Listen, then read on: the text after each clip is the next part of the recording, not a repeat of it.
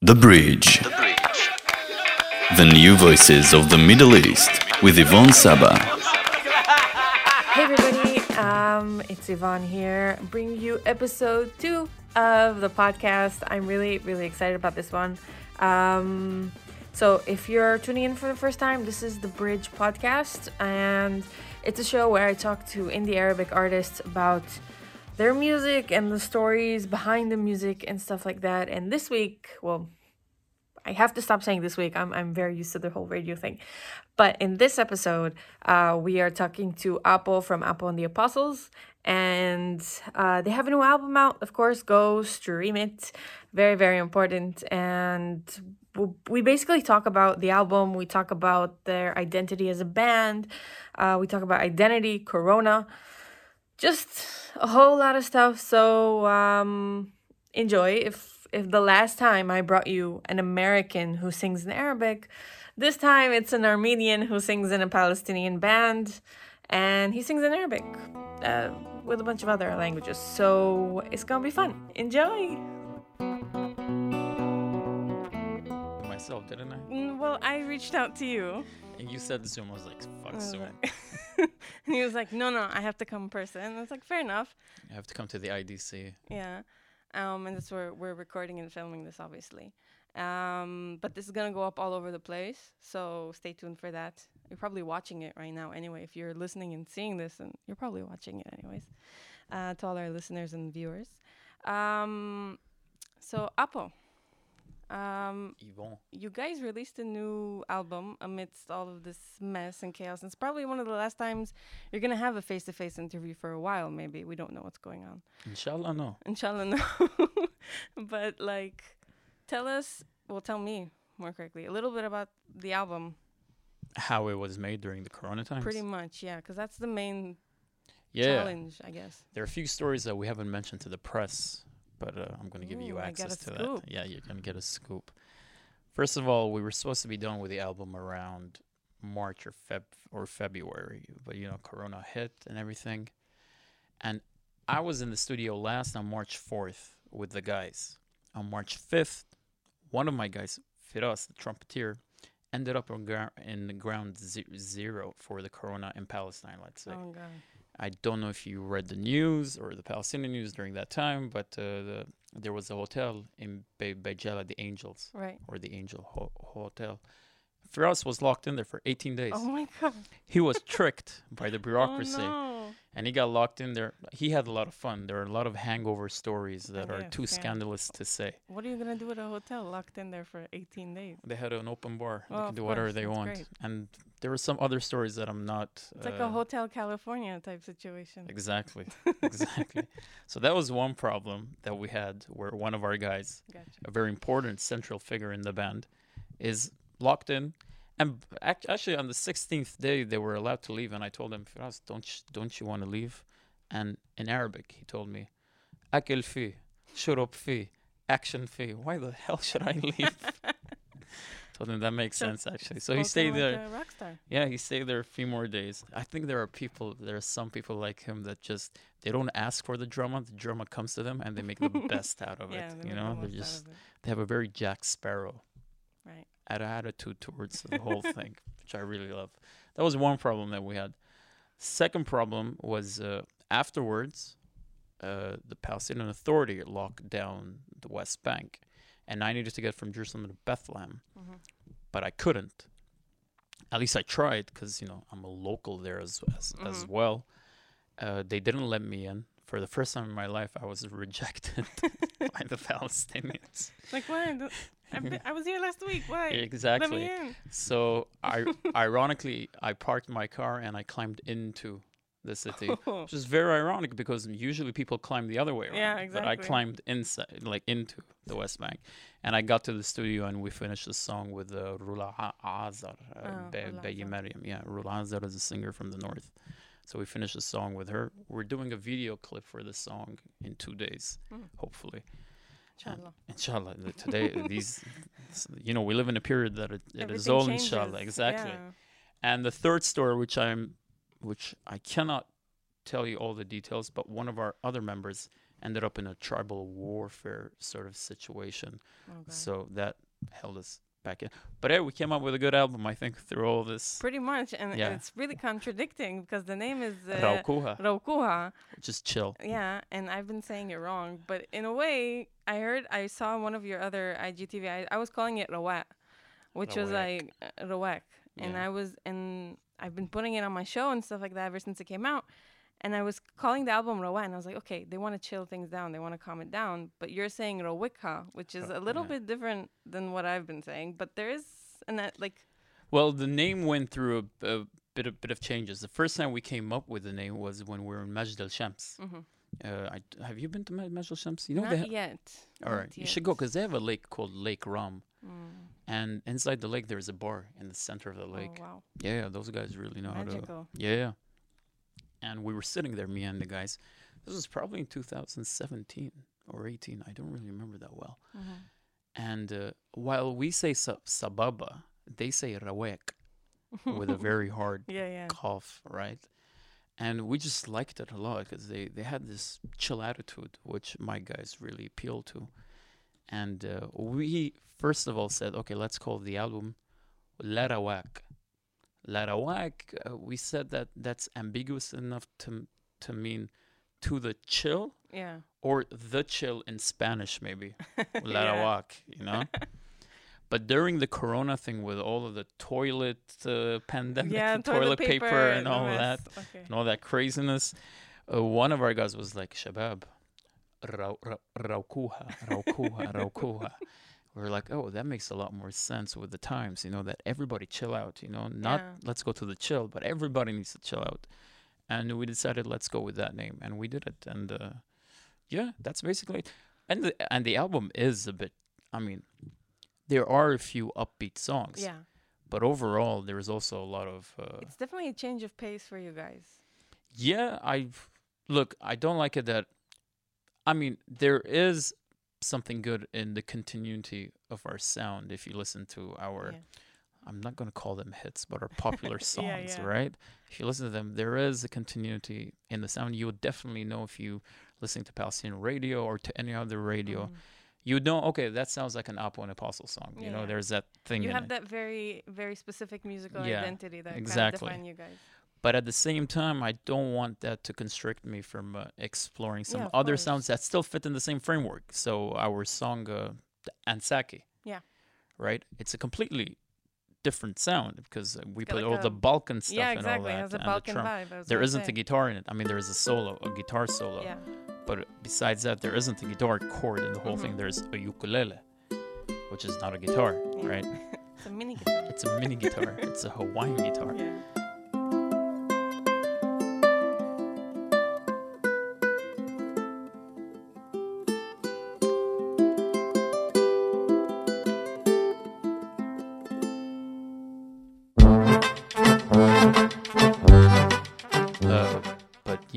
So I said, okay, let's see what we can. Let's challenge ourselves, but not in that romantic way that musicians always say, hey, I want to explore a new sound.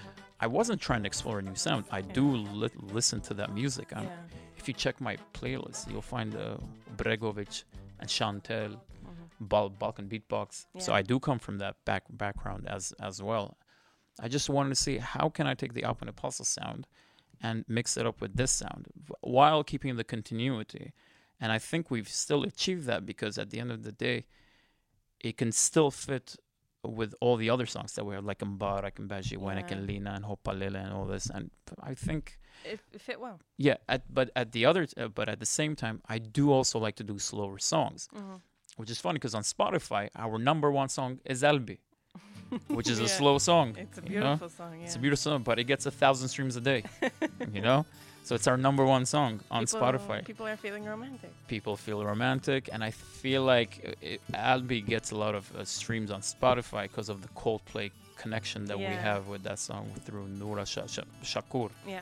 Noura Shakur really...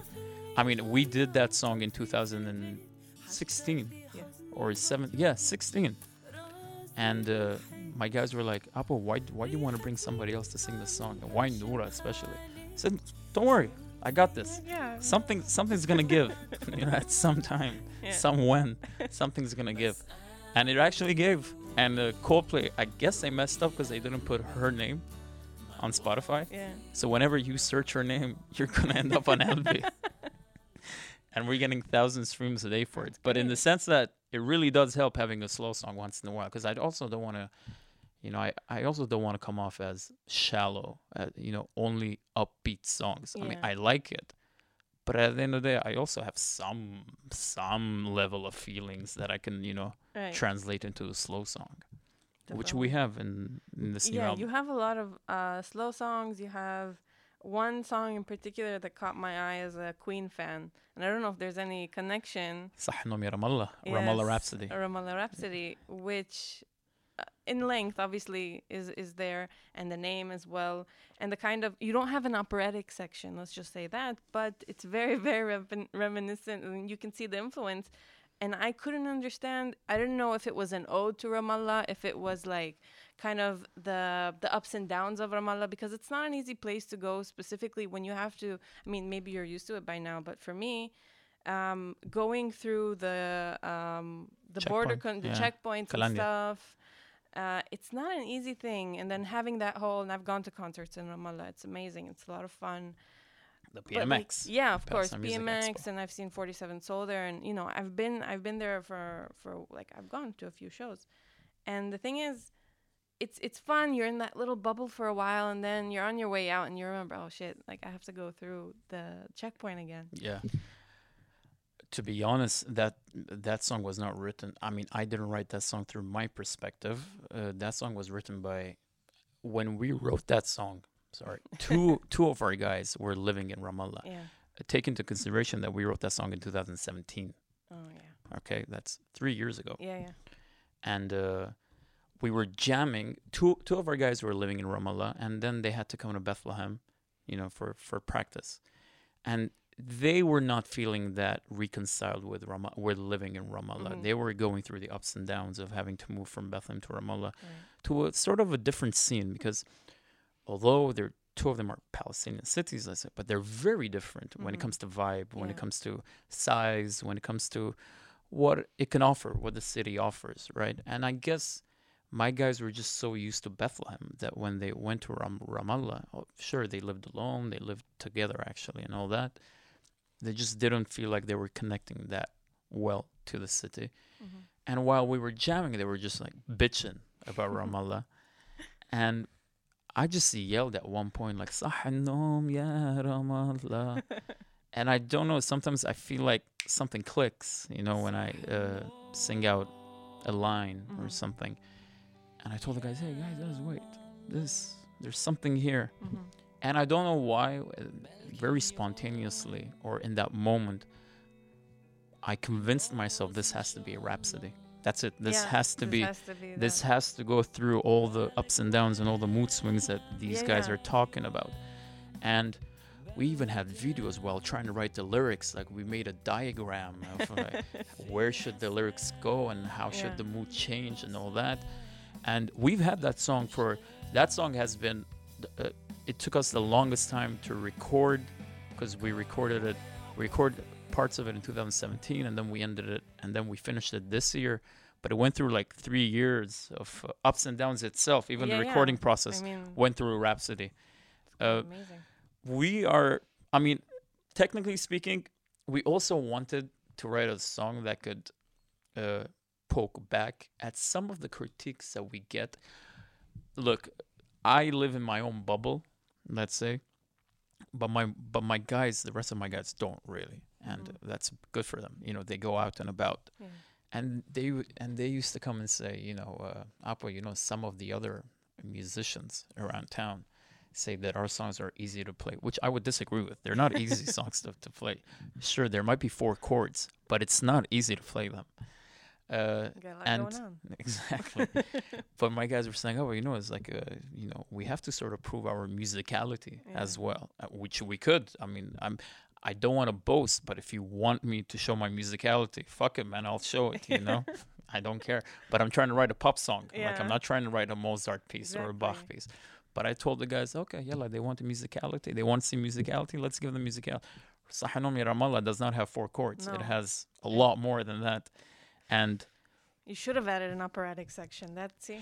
There was a harmonic section. There was like a harmonic section, but we felt like it wasn't really fitting in with the music, so we lowered it. You can't hear it now, but we lowered it. We should have, but then that would have been a total ripoff of Bohemian Rhapsody. Yeah, never mind. I don't mind stealing, but like, don't want to get in trouble. Yeah, don't want to get in trouble. But yeah, as you say, it's a lot of like. And also, I think when different people listen to it, they take something out of it as well. Like, for me, listening to it, I like I said, I went through that whole like reminder of like going to Ramallah and like, you know, going through the checkpoints, having fun there for a bit, and then walking through the streets and seeing how conservative people are at times. Like, there is a big juxtaposition there. Like, you can go to a party, and then go to a bar. And people will be hanging out. And then once you walk out on the street, it's a completely different place. There's so much going on there. I also don't want to join my guys in like bitching about the city because I don't think it is my right. But Ramallah is not a city that I'm very proximate to or very intimate with because last time I went to Ramallah was a year ago. Yeah. Right. You play a lot of shows there, though. Well, I mean, that's when I go to Ramallah. When we're offered a show, we go there. But then I don't stay. You know, I do leave. I guess being from Jerusalem, I have this, sort of unexplainable hostility for some reason towards the big cities that always get the spotlight. Gotcha. Ramallah or even Tel Aviv, let's say, in the Israeli narrative, that two cities that I don't really see what the fuss is all about, you know? True. I have hung out in two of those cities. Jerusalem is much cooler. Bethlehem is much cooler, you know? Maybe because I'm biased, because I do come from... I do come from Jerusalem and Bethlehem. You know? I'm the same. I will Jaffa not go is cooler, to Tel Aviv. Though. Like, Jaffa is much cooler than... Like, Jaffa, al-hayani urasi. Like, I can... When I walk around in Jaffa, like, I really do feel like this is where I would hang out and not in Tel Aviv. You know, I don't know why. I guess, you know, but I'm not Israeli in the end of the day. So so I'm not really. It's not your scene anyways. Yeah, and I'm not fooled by this romanticization of Tel Aviv. I go there, it's an ugly city. Yeah. It's not built well compared to Jerusalem. Jerusalem is a beautiful city. Yeah. Jaffa is a beautiful city. Yeah. Like, you see it. And there's more life, I feel like. There is more. I don't know. The walls are cooler. The architecture is cooler. Yeah, it's got a different character. But I've also heard that... I mean, how is the Palestinian nightlife in Jaffa? So it's not as much as it used to be, obviously. There are a few bars and stuff like that right now, like that have popped up and sort of catered to more of an Arab crowd, let's say. Like the Manshia. The Manshia now, yeah. It's been shout out to them. Mm-hmm. They got a plug. Alfred. Yeah, but I guess like, you know, there's not as much as it used to be because we used to have. Kabareet, I think it's called. That's not in Haifa. No, not Kabareet. Sorry, Anna Loulou. I'm thinking about Anna Loulou. You know why I said Kabareet? You're a Yaffa. You're not kidding. You know why I said Kabareet? Because that place was fucking small. Yeah, Anna Loulou. Yeah. Anna Loulou was very small. I went there for a show once with Wala Asbet and Bruno. Yeah, it was very, very tiny place. That's why I say Kabareet, because it's tiny. Like a matchbox, just for context. But yeah, Kabareet is in Haifa, which is a cool city. Also, yeah, I feel like I haven't been there as much in terms of like the music scene, but I feel like it's also one of those really cool places. I mean, there is a reason why it's also the cultural hub of the Palestinians. Exactly, I guess, you know, the Renaissance indie scene, of the indie scene mainly. It's more of it is there than in Ramallah. Yeah, you know. Ramallah's good for the PMX and stuff like that, which is... it's good for an inspiration for a song. Also, we've talked about it too much anyway, but yeah, I mean, that was one of the songs that really sort of caught my ear. And another thing that you guys did was wedding songs. Two wedding songs. Sure. You want to explain why? Well, yeah. There are two reasons. Are you pressuring us? Is it like a Emtan Jozak Yama moment? What is going on? No. And I'm the only single guy in the group so far. No, there are two reasons why we did it. One, because 3 years ago, at the same time while I was in Budapest, while I lived there, I came across these two wedding songs, Mbarak and Bayi Miriam. And they were in the same video on YouTube. It was a video called Baghani Turathi Fal Palestine, I don't know what. Mm-hmm. So I clicked on it, and it was just 3 songs, and 2 of the songs were Mbarak and Bayi Miriam. I just loved them. I don't know why. From the first moment I heard these Hajjat singing, I sent it to my friends. I'm like, to the guys, I'm like, what are these songs? They did not know it that much. I mean, they were not familiar with the songs, I guess.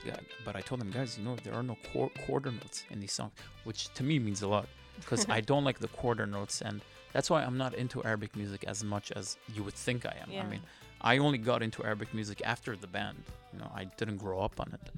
But I told the guys, man, we should really... The thing that I do with Armenian music, because I do solo projects in Armenian, I take folk songs and then I reinterpret them to fit the century that we're in, or the times that we're in. And I told the guys, I can do the same here, but we can put the Apple and the Apostles music to it, you know, like trumpets, beats, and all, because it works. I mean, so that was one. I really loved the songs, and I knew that we could do them, you know, very... I mean, we can do justice to them. The second reason why, there's something that I've heard other musicians, some artists that I don't want to name, they talked about being inescapable. And they said the best way your music can be inescapable if it's played at a wedding. Gotcha. Because once you're played at a wedding... There's that theme lately. There is. What, weddings? Of Palestinian, like, indie music being played at weddings. Or exactly. Indie music being played at weddings in general. If you do, that means you're inescapable. Because, I mean, look, we have a lot of upbeat songs.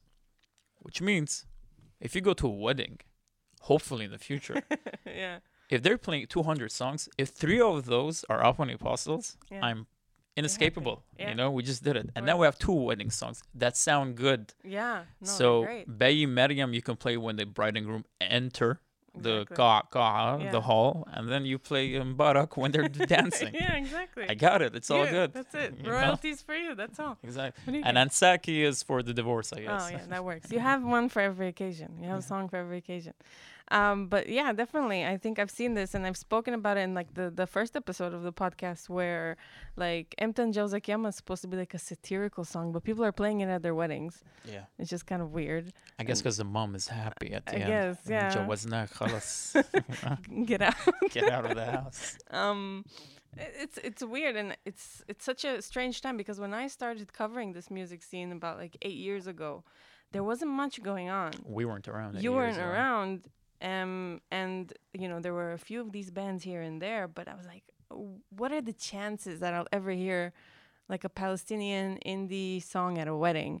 And nowadays people are putting up videos of 47 Soul songs being played, and like, and they're literally taking, like you guys have said, you're making yourselves inescapable in the sense of like really putting yourselves in the culture, especially when it comes to this sort of stuff, because up until now we've been kind of like outsiders in this sort of mainstream. But I'll tell you why. I think I might have a theory about that. And again, I don't want to boast about our contribution to this, but I think we contributed it in a indirect way. Before we were around, while I listened to all the Palestinian rock bands or the indie bands, as you know, they never used the folk beats. Like you never heard, sorry, I'm going to tap on the wall. That's fine. Right? They looked down at this beat because they said this is a Sha'bi beat. Yeah. Right? No, but they said be different, this is a Falahi beat, a Sha'bi beat. We shouldn't use this. You know, we're an indie act, or I don't know what, so we want to use, I don't know, Western beats. I came along, I mean, Apo and the Apostles came along, and I really liked this beat. I was like, dude, there's a reason why this beat has lasted for thousands of years. It's a good beat. So Bajiwenik is this, Lina is, I mean, to the point you just say, Apo, is there no other beat? At a certain point you say, actually no, there is no other beat. This is a good beat.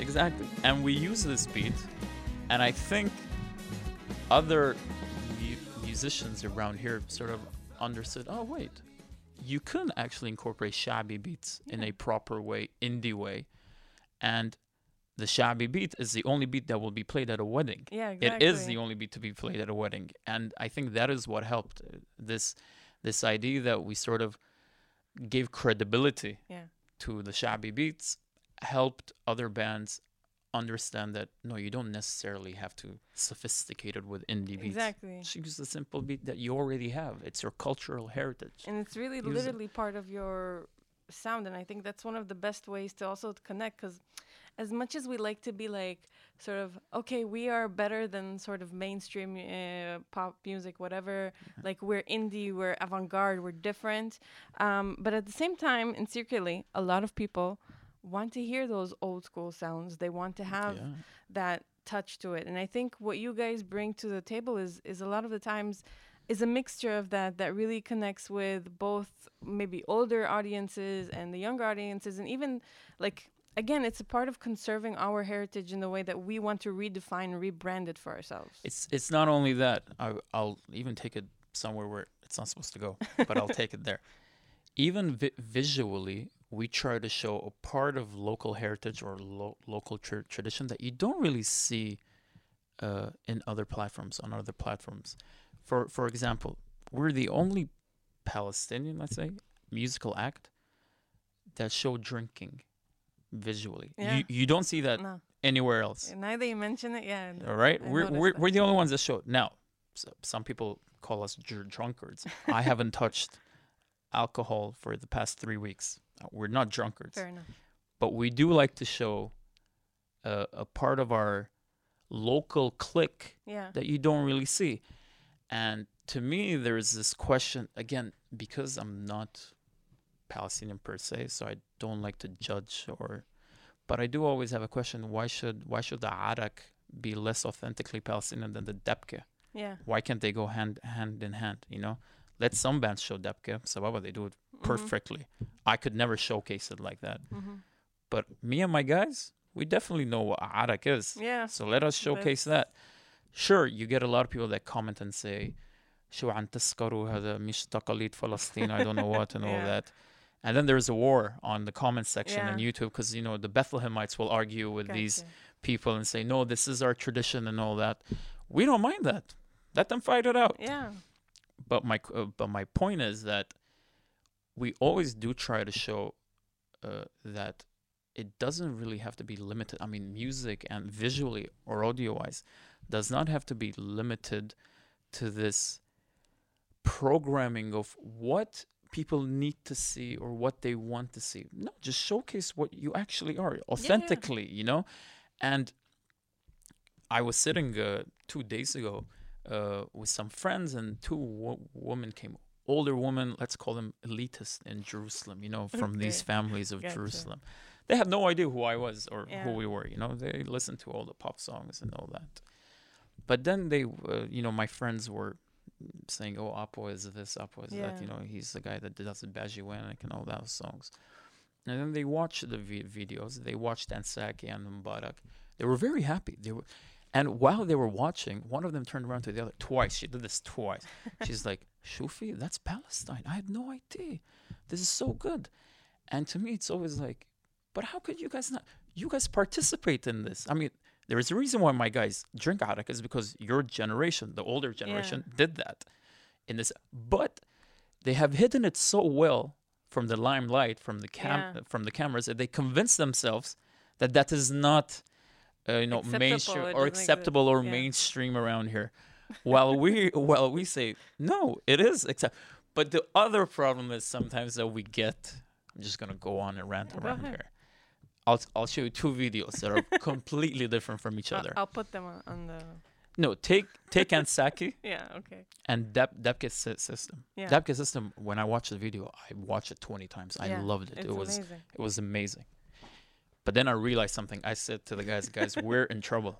They're like, why? I said, look at Debke system. First of all, they have Debke, and everybody in that video is Palestinian. Everybody. Kohi, Asli, everybody. I said, look at our video for Ansaki. There is no debke.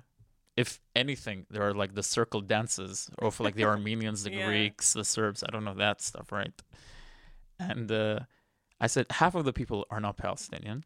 And there's a lot of alcohol. Although we don't come off that bad with alcohol, but there is yeah, it's in a bar. You can't ignore it. Exactly, it's present. I said, half of the girls in the video are not even Palestinian. They're foreigners. And that's a problem. They said, why? I'm like, because it could discredit us in the sense that we're not really showing, you know, authentically Palestinian stuff. But then I realized that we had every girl behind the camera that was there partying with us and drinking were Palestinian. But they were not willing to be in front of the camera. Our mission as Apple and the Apostles visually is to make sure that we sort of push the boundaries so that their kids, their daughters in the future don't have to be afraid of them. Exactly. And they can be in front of the camera. That's why we sometimes do put the alcohol. It's not because we like alcohol. It's not because we're... To normalize it in a way. To normalize it because it's so, you already participate in that culture. Why don't you do it in front of the camera in a respectable way? My best friends don't come to our video shoots. My best friends from Bethlehem do not come because... Somebody will see me. Yeah, exactly. Somebody will see me and all that. You're like, but man, how are you going to change it? If you're like, because your fathers weren't afraid of this. We have songs. There weren't cameras around then. Obviously. Well, like all of these old songs, Hanna Sakran and all that. It means that there was a period where this was normal. Yeah. Why has it gone back? You know what's funny for me is sometimes like Jonny Mashi, right? Yeah. That doesn't have alcohol in it. No. The whole video doesn't have alcohol, and the name is Jonny Mashi. Walker. It's Habibi Tamer. Yeah, I mean, it's funny, and I love the audacity of it in a way because it's like. I say audacity because that's how a lot of people see it. But for me, like, I'm really happy that you guys are creating this sort of normalization because these are the sort of things, like, I'll be at a wedding and there'll be alcohol on the table and my dad's, like, sitting across from me and I pour, like, a little bit of whiskey and he gives me this look. I'm like, it's on the table. We're at a wedding. Dude, like... But you know what I hate at the same time? That we are sort of seen as the poster boys for alcohol. We're like, no, we're not. This is you setting the record? Exactly, that we're not. Do not come and tell me that harak or whiskey is not part of... Again, you know what? Let me give them a... I don't... Look, maybe harak is not Palestinian, generally. Fair enough. But it's definitely Bethlehemite, and my guys are from Bethlehem. Mm-hmm. I mean, I come from a very different culture, but Apo and Apostles is a band whose majority are Bethlehemites. It's a very Bethlehemite drink, so why should I? It's a very Bethlehemite characteristic. Yeah. So I mean, it's part of the culture that created the band. Yeah. So I cannot deny it. No, obviously. You know? And speaking of which, you guys, the thing I love the most about your music is that your upbeat songs. There's like an energy that you can feel. It's like. I don't know. It's like it's so much fun. I sent it to Call Me Cordoba, the guy who did the first episode with me. Yeah. And he loved it. He was like, these guys have so much energy. He doesn't speak Arabic. Like, he understands a little bit of Arabic. He sings Arabic. Yeah. So if you want to catch that, you can watch the first episode. But he was like, they have so much energy. And I'm like, yeah, like it's, you can feel it through their music. Even if you don't necessarily understand, you know, you guys have some songs in English and stuff like that. But like the stuff in Arabic, and this is one of the first albums, I think that's all in Arabic. Yes. So, yeah. I mean, it's really fun to have that sort of like all like the energy and you really bring yourselves into the songs, obviously. Like, because I always think about the audience. Yeah. Even when I'm writing the songs. Again, for this project, for Apo and Apostles, is a project that I think differently than the other projects. Yeah. And I do think about the audience. Because at the same time, when I used to play around Jerusalem, Bethlehem, and all that before the band with an acoustic, like I was solo. Yeah. It was just me on stage. You definitely saw that when you play a slow song, if it's not a full band, if you're playing a slow song that's not known. Yeah. And that's, you know, the people are just not going to give a shit. You know, they're talking. They're awkward. Yeah, exactly. It's like, how, as an audience member, how are you supposed to? Like, they don't. But like, but even solo, just go to that chord and play. Just you'll see everybody starts to like sing along and clap. And we figured out Faya is the one that works with the Palestinians. Yes. If you have Faya songs, definitely. If you're going to play a slow song, it better be a hit that everybody knows will be beforehand. But if you're coming, just, you know. Yeah.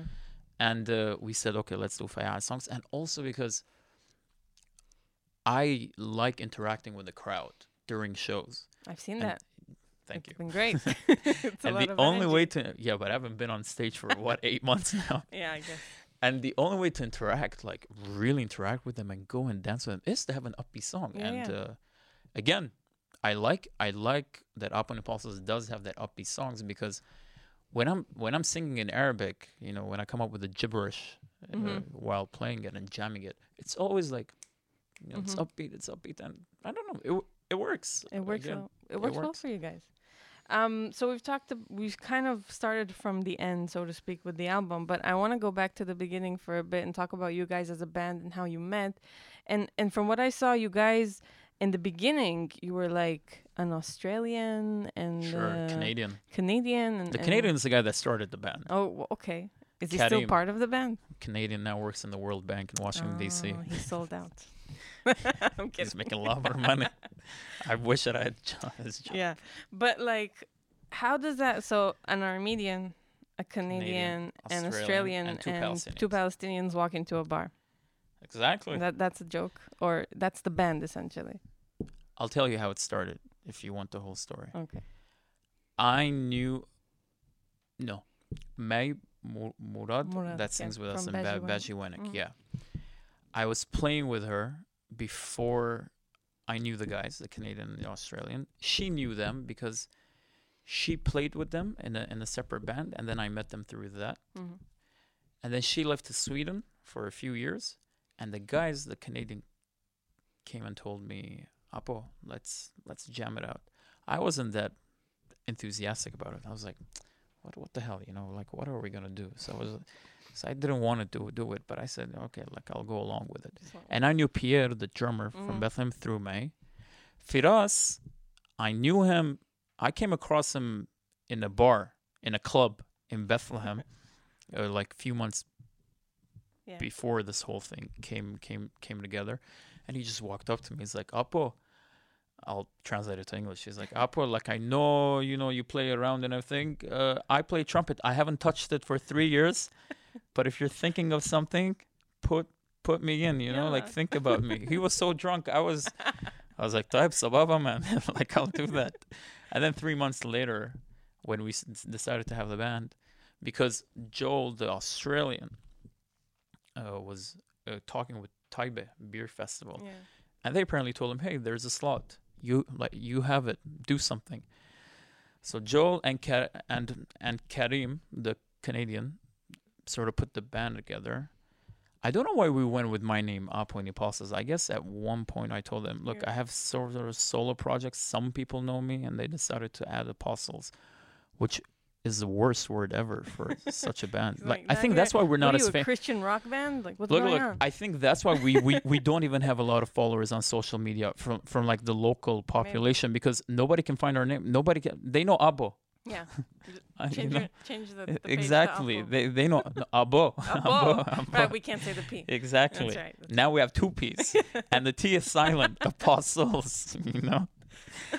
So we came together, and I brought Firas. During the first practice, Firas sucked. He really didn't know how to play trumpet. He hadn't touched it for 3 years. And we just did it, though. And I told the guys, "Relax, I guess he's going to get better." We had 2 weeks. Yeah. And Firas came back the next practice. He had progressed and improved. And we had the set list of 14 songs. I told the guys, "Hey, let's put a Bajiwenik too. There's a Bajiwenik thing." And I was trying to convince the guys. I mean, Karim and Joel came from like rock, like really rock background. They would never hear a pop song, you know. Gotcha. Well, I do. I told them, "Guys, we also have to cover, you know, like the Avicii songs that were famous back then." They were like, "No, man, what the fuck is this shit?" I guess, guys, this is good because it's going to get the people, like, we're going to attract the people and then we'll take them up. Yeah. It was the best decision I've ever made because we had a great show. We had an amazing show. It was our first show, and I loved it. And my old band members, I used to play with El Container when they were called the Culture Shock. Gotcha. Back in 2008. I was in the back with the guitar. Gotcha. I couldn't handle being in the back. So I left to, you know, become a lead member. Yeah. But even they came and they really appreciated, like, "Yeah, Ars, you did what you were always talking of doing. You've been holding out on that." Exactly. And yeah, it just went well after that. That's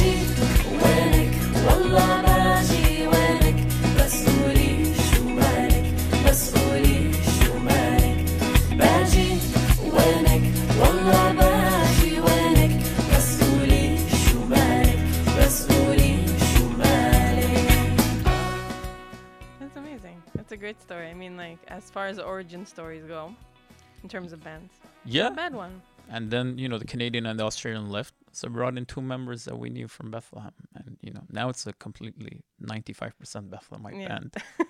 Speaking of identity, I think that's something that a lot of the times can be either a touchy subject or in a way you kind of redefine yourselves also in terms of the band. And at least for me, when I'm coming off as an Arab American living in Jaffa, whatever, and I have all these complex situations going on, and I listen to your stuff and I'm like, okay, these guys are really interesting, but I wonder what you feel like oftentimes, because you in a way are like a fish out of water because you're Armenian. You're not, you know all the languages, let's say you speak Hebrew, Arabic, whatever, but you can't relate, and you've said it yourself throughout the interview, you can't relate 100% to a lot of the stuff. No, I can't.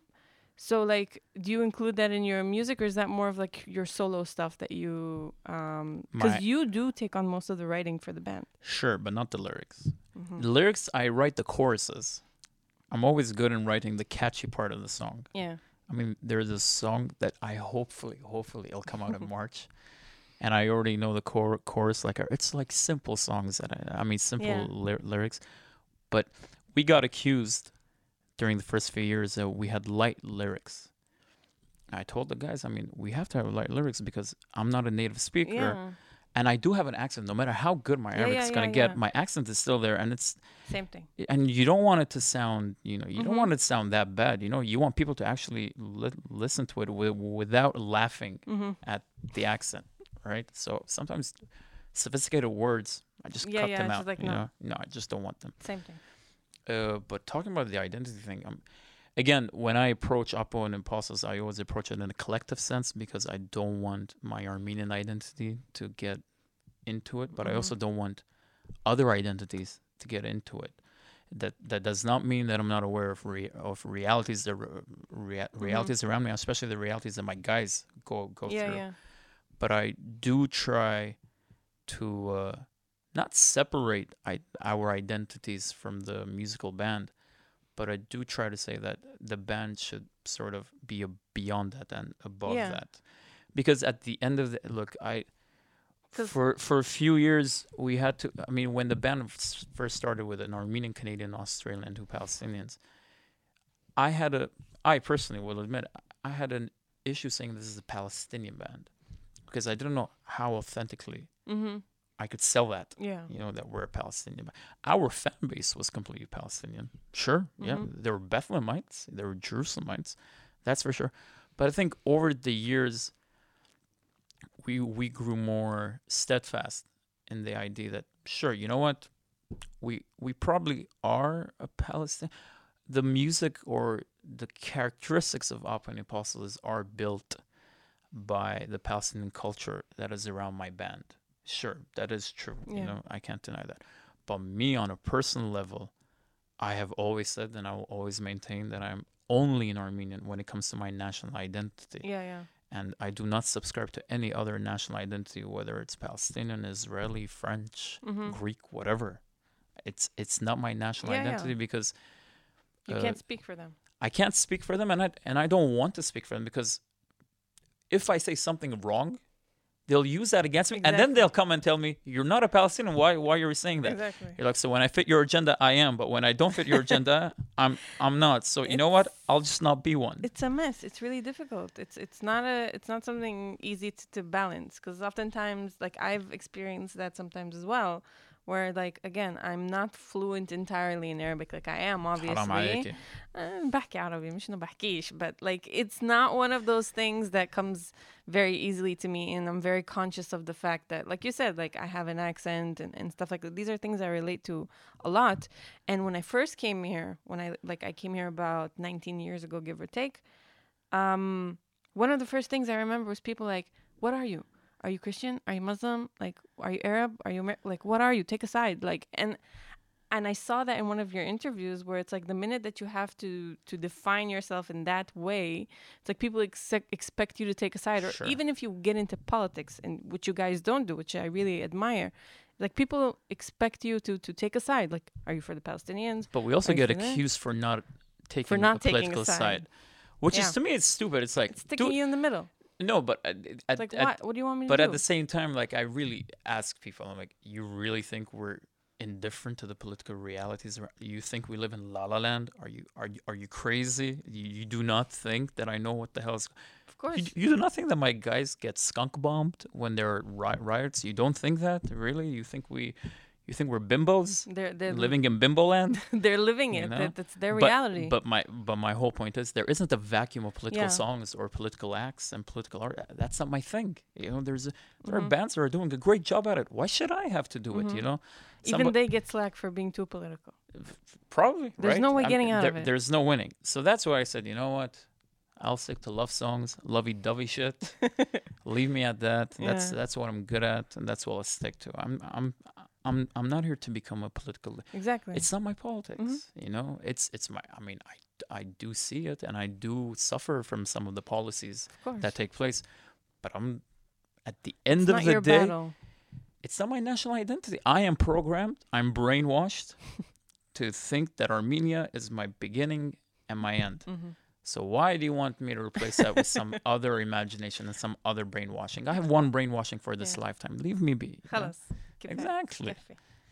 No, I completely agree. I mean, like, we can relate in that sense. Yeah, but also you shouldn't. I mean, I don't know what people tell you in the sense of when they come in and tell you you shouldn't speak on behalf of Palestinians. You are a Palestinian that lives in Israel. I mean, no, I speak. You are a min al-dakhil, as they say. Yeah, you could say that. I don't know. I just feel like I've never been, because I come from so many different identities, so to speak. Like mainly the American and the Palestinian and Christian, whatever. Oftentimes I feel like I don't fit in 100% with the Palestinians because I still have this like westernized thought process. I don't know how to explain it. Yeah. And I don't fit in 100% with the Americans because I'm also Arab. So like there's this middle spot where it's like there's this hybrid identity, and on the most part, there is that, like in the indie scene at least, I'd like to think that a lot of people are of the Western mindset and kind of open-minded with the mix of like the Palestinian side. It's not a given. It's not a given. That's the thing. That's the thing. And that's where I have issues connecting to people oftentimes because I think differently. I'm very, very much like sort of American mindset. And then when I try to kind of translate that to my Palestinian side, there's a bit of... Can you give me an example? Dating. All right. Dating is a problem. Why? Because a lot of people don't get me. A lot of times they'll be like, you're weird. You're challenging. I don't really understand. Like, and it's strange. Really? I don't really know why. I don't have a tail. So what, Palestinian men don't like being challenged? They don't like being challenged, apparently. Mara, we're going to take it the lahme, the ajal. I can cook. I can do a lot of things, but I guess I'm challenging. I'm challenging in my identity. I don't know. It's one of those things that I... But I would also tell you, you shouldn't overthink. This interview is flipping on me. I mean, that's the whole point of a podcast, no? I guess, yes. No, the other thing that I would say is don't overthink it. Obviously. See, I get in my head a lot, yeah. I know what I am. I'm a Jerusalemite. That's it. That's the only locale that I know very well. I'm a Jerusalemite. Nationally, I am an Armenian. That's the only national identity that I know, and I know every bits of it. Yeah. Besides that, people come and ask me other questions. I'm like, dude, I'm not going to overthink it. This is what I am.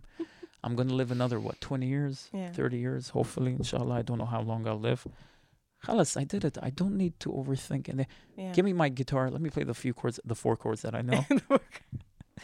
And let me just get by. Like how does my self-consciousness of my identity, how does it make your life better? What is it connected to you? Go live your life, man. Thank you, Apo. You know? I appreciate it. Like it's one of those things. And I think the main reason why I connect to indie Arabic music a lot more than other versions is because it speaks to me in a way. Like your band, the way that you sing and the music that you guys play, again, with the drinking, without the drinking, whatever, the whole package, for me, it's showing my generation, my side, my sort of the click that I want to have. Yeah. When I see your videos or when I hear your music or when I see you guys perform, like, I want to hang out with these guys.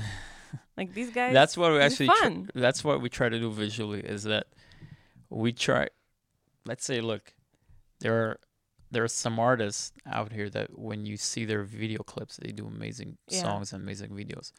But if you're from the outside, you'd be like, oh, you know, like, if I sit with that guy, I'm going to get a lot of input about, you know, the situation here and the conflict. Then you see Up on Apostles, you're like, okay, but after that discussion, I'm definitely having a drink with these guys. Yeah. We're that guy. You know, we're the, go do your talking and come and have a shot with us, you know, and we'll get by. That's great. What we do. So we're veering toward the end here. How long has it been? Let's see. 3 hours? It's 11:40. We start around like, what, 10:40? Been an hour, maybe. Podcasts are supposed to be two hours at maybe least. We'll see how long it can go, but I just want to get I can go a little longer than this. I gave him a lot of coffee before. I wanted to ask you about, like, okay, let's say this whole situation, the corona, whatever, sure, passes. Yeah. What are the plans?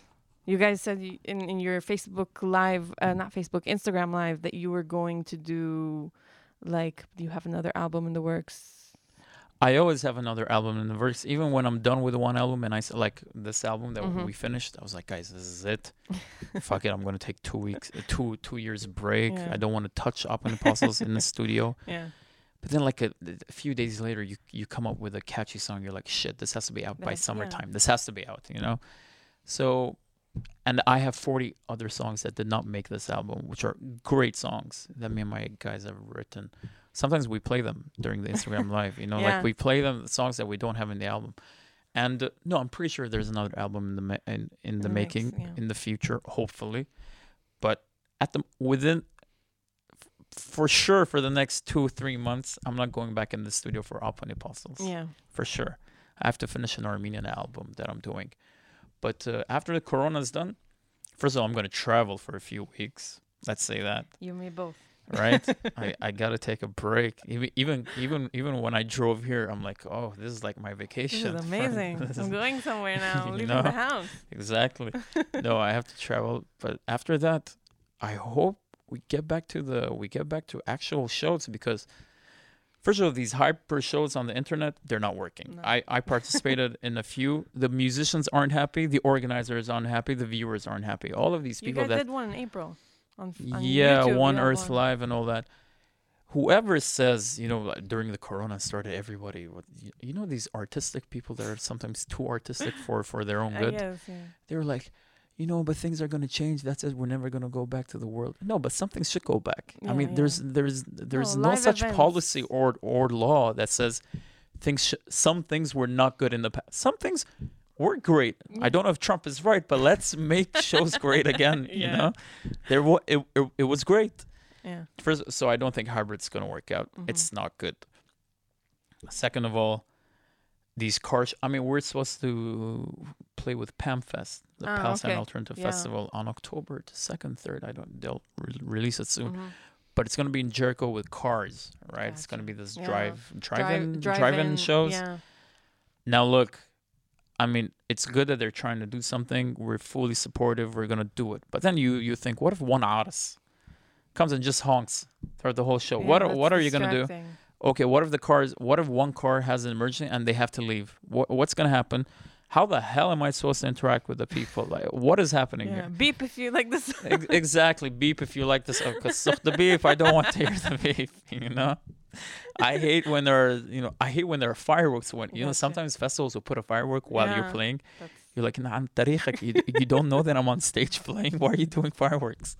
So sure, that's not going to work. The only thing is to go back to the way things were, especially when it comes to culture. Our whole art is based on interacting with the people one-on-one, mano y mano, you know? And now you're going to give me what? Restrictions and all that.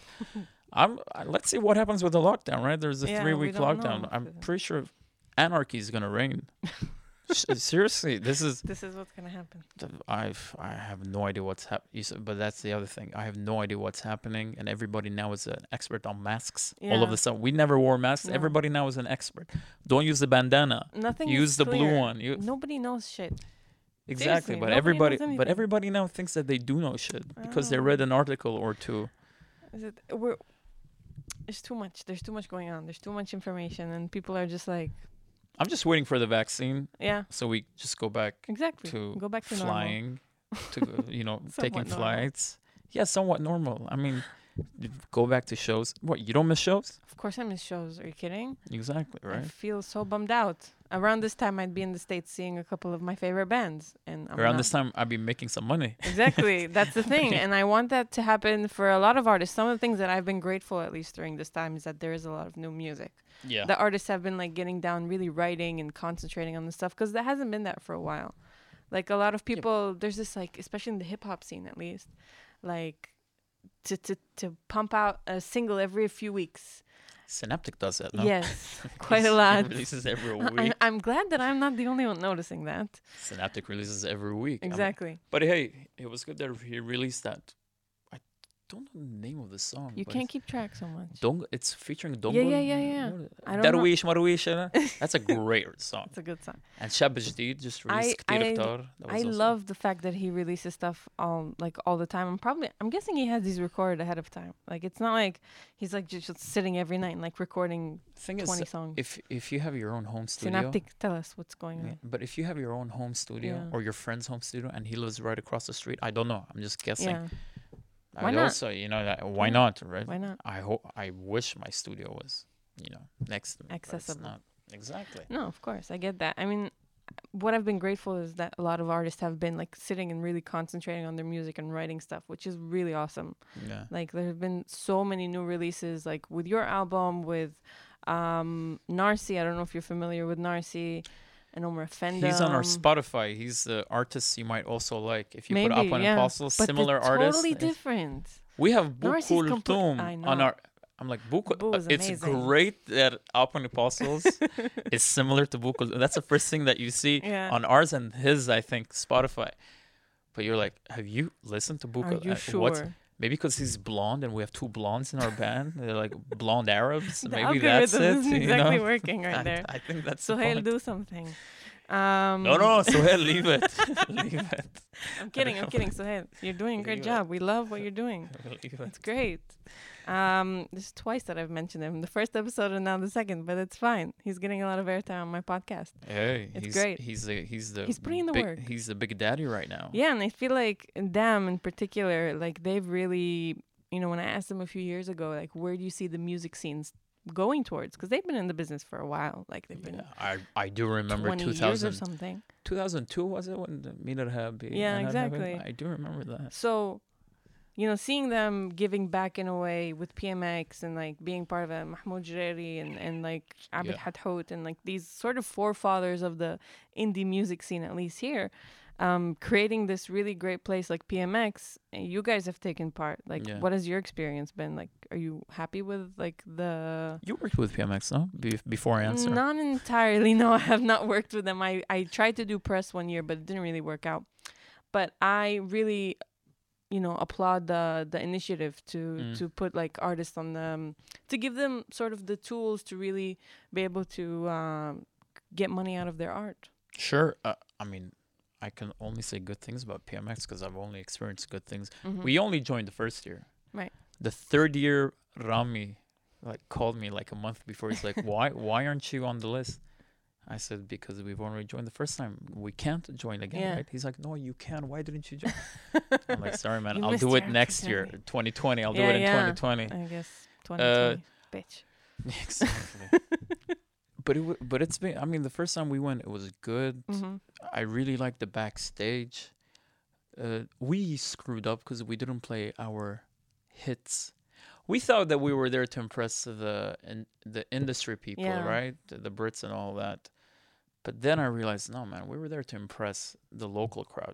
That's what we should have done because we sang two songs in English. It's like a showcase. But when you sing two songs in English to a crowd of Palestinians, you're like, shit, why did we do that? Sure, we went to England. Mm-hmm. I mean, the same summer we had 3 shows in England. But if I have any advice to any artist, is that don't go for the Arabic. Yeah, go for the Arabic and don't try to make those Brits, the center of your attention. Yeah, nah, you're here to play local. They're not your target. Yeah. They're definitely not your target. They don't. They're good people, but they're not your target. Yeah, definitely. Yeah, and that's I don't know, but things. I mean, look, festivals are what you have. If you're a Palestinian artist, let's say if you're only from the West Bank, mm-hmm. right? You're restricted. You have PamFest, Shepherds, Taiba, mm-hmm. PMX, Wakaltkhara. That's it. Right? You have 4. You're limited.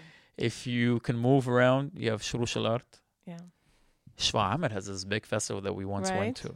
I had no idea Shfaram had that much youth. I had no idea either, and I went to one of their shows for Autostrad that came from Jordan. It was amazing. Which year was this? I do not remember. I drank a lot that night. We went 2017 or 18. Yeah, I don't remember. You saw like 3,000 young people. It was insane. I was like, where are these people? Who are these people? I didn't know. It was my first and only time Shfa'amir. I was like, am I even saying it right? The name of the town? Shfa'amir. Because the Arabs say it in a different way. I know that. Shfa'amir. You're like 3,000 people in the church courtyard. Like, where the hell are we? Yeah. But yeah, you have that show. What else? Maybe you can go to Haifa to Fatoush or Kabareet. Yeah. Maybe you can do that. I mean, you guys want to go to Glastonbury, right? No, we never went to Glastonbury. You want to go? I said. I don't mind going. No, you've said like your kind of ideal, like your future. But then you'd like to play Glastonbury. But you know what? I thought about Glastonbury for a while. I think I'm not thinking conventionally. Mm. There are 20 stages in Glastonbury, right? 20, 25. Why the hell would I want to be one of those 2025? Just a fly on the wall. If I'm not in the pyramid stage, whatever the main stage, fuck it, I'm not going. No, it's that I'm gonna put all of this. I saw one of the interviews you did. You mentioned it. I was worth an ask. But no, but then I thought about it. I'm like, but it doesn't. I'd rather just go to like my own show in London. Yeah. Put in the marketing, put in the campaigning, and get people there where. We are the main stage, rather than going to Glastonbury where the fauda, you're like too much. Yeah, and I'm like on like the 17th most important stage. Yeah. With all of these, I don't know, hippies that are saying we love. You're like nah, screw that. No, if it's not the main stage, don't give it to me. You guys definitely take up. When I say take up, you really do bring that party vibe, the energy. I remember you guys played a show in Jaffa. I was there. No, it wasn't Shurush al-Ard. It was before that. You guys played Saraya. The theater. Yeah, it was in Saraya. And I was taking pictures. I was jumping on stage. And I thought I was annoying you guys. So I didn't do it as much. I was taking pictures of the show. And it was just crazy. And at some point, I was like, why am I taking pictures? Fuck it. I'm going to dance. We don't get annoyed by people. We actually, it's part of our thing that people come and they dance on stage or they jump. I just hate when people are sitting down. Yeah, that's annoying. If you're going to sit down, sit down in the back. Or don't come to the show. Yeah. Or sit in the back. But if you're going to come and like sit in front of me, no, as long as you're jumping, you can jump on my shoulders. I wouldn't. I don't really care about it, That's awesome. It's a sitting down people and people hear it. You know those people that come with high heels? Oh my god. You're like, why do you do that? What like come with a high heels. What kind of show you came to. Exactly. And then when they hear a song that they know, then they get all fayaa. Take the shoes off. Yeah, exactly. You're like, well, it's a fucking show. It takes maybe we should also not do our hit songs at the end. But fuck it, you have to do it at the end. You gotta keep people waiting, I guess. You gotta keep them expecting. Exactly. I don't know. But no, and we're also supposed to do a pool party in Jericho soon. We're in the talks, but with the lockdown, things might get complicated. This lockdown thing, man, this corona really, really ruined everything. Turned our lives upside down. The year went by like this. Yeah, barely. It's already September? I don't even remember. Yeah, well, mid-September. When we're recording this, yes. Yeah, we're mid-September, and by the time this comes out, it's hopefully Friday. This Friday. Oh, Allah. I'm working hard on it. Woof. That's going to happen. Asariya. Yeah. The Arabs say everything, inshallah. Wait, I think it's Arabs, the best word for it. I think they knew the whole corona thing beforehand. They're like, Shabab, say inshallah. You never know when a Chinese market or lab, I don't know which theory is correct, is just going to release. Conspiracies. You think they're conspiracies? I don't know. I don't know anymore. I really don't know. But I'm collecting conspiracy theories about corona. There's a I think you could write a great book. You should make a podcast about it too. All the you know what? Like creativity. You think musicians are being creative during corona? Conspiracy theories are being creative. Of course, they got the shit they come up with. I can never come up with it. Da Vinci Code is khara compared to these conspiracy theories that I'm hearing. Oh, you could never come up. It's just fucking genius, and I'm hearing it over and over. I don't know, but yeah, these conspiracy theories are doing a great job. Again, well, you want to end this? I think we should. You were really good. I had a lot of fun, actually. I'm really glad you came. I'm practicing my podcasting vibe. Yeah. Your vibe. I bought a microphone to do this at home, so like this is. I'm full into it right now. I have Joe to buy Rogan or not, I'm still doing this. Hey, one day. Hey. You could also get, $100 million. Who knows? You know somebody in Spotify. Suhail. Are you listening? Suhail. Give her $100 million. Give me a job at Spotify. I'll You want a job settle at Spotify? For that. I'll settle for that. But then you'd have to move, though. I don't mind. Do they have a branch here? No. They don't have a branch here. As far as I know, the Israeli editor lives in Berlin. Oh, really? That's as far as I know, yeah. That's ironic. Yeah, it's weird. Historically speaking. Yes, well. That's ironic. He lives in Berlin, apparently, and like we know, Suhail is in New York. New York. Brooklyn. I guess you gotta go to Stockholm, though, right? That's the main... I guess, yes. Because of Spotify. But you would take, the Palestine desk? Probably. Is there a Palestine desk? Yes. Suhail is the head of the Arab desk. He's the Arab hub, I guess. He has a few people working on that. So who works on the Palestine desk? No clue. I gotta talk with those people. But I'm guessing, yeah, I'm gonna figure it out. Yeah. Let me know. If not, then I'm your girl. Suhail is your man. You gotta talk to your big daddy. Yeah, I'll talk to Suhail. Suhail, if you're listening. $100 million. Fish corona. Corona. We're sitting in the studio and talking for hours. Tayyib. Thank you, Apo. Thank you. It's been so much fun. Thank you. I kind of don't want to press stop, but I have to. No, you have to at the end. You have to. Khalas. Click stop. Did you click it?